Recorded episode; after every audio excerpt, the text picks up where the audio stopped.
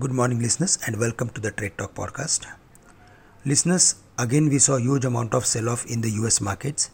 Nasdaq and Dow Jones closed more than 2 to 4 percent as compared to their previous close. Again, if we go through with major key factors which are affecting to the emerging markets, then there we saw some relief. Crude, which was around $112, is currently quoting at 103, 104 dollar index is below the levels of 104 and 10 year bond yield is also trading below the level of 3 finally if we go through with FI's activity on the cash segment in there they sold more than 3000 crores but domestic institutions bought almost equal amount of shares in the equity market. Now if we go through with FI's activity on the FNO side then there they are increasing their short positions on index futures and they are also adding put options. But yesterday we saw some buying in buying on the call options. So there we feel that today if we see any major breakdown in the first half then short covering is more likely.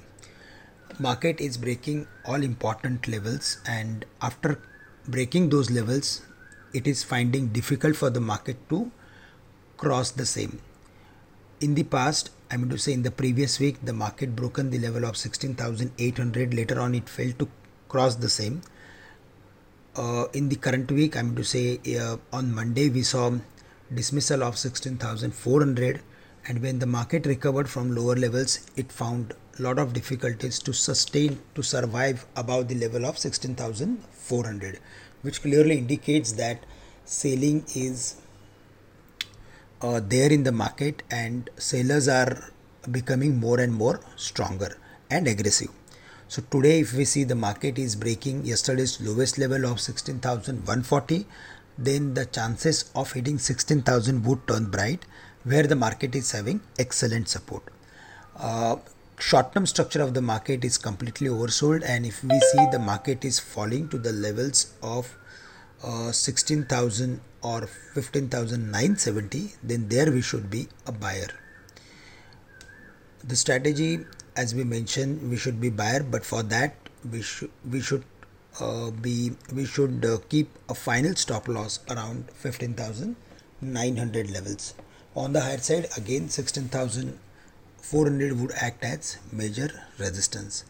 For the bank nifty, there also we have same view and unless and until we are seeing any major activity in the broader market, we are not going to see any uh, substantial activity on the uh, other indices.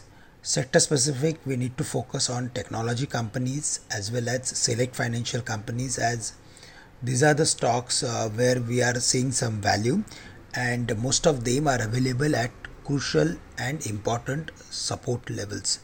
Nifty IT index is consistently falling, but it is very close to its long term support area of 30,000 or 29,000 based on its chart. In brief, we need to be a select buyer in technology as well as financial companies with a medium to long term view.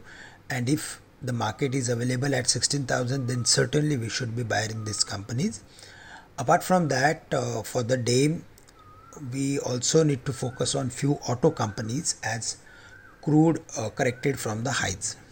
Friends that's all from my side for the day. With this i'm ending today's morning podcast. Thank you for listening us and have a great day to all of you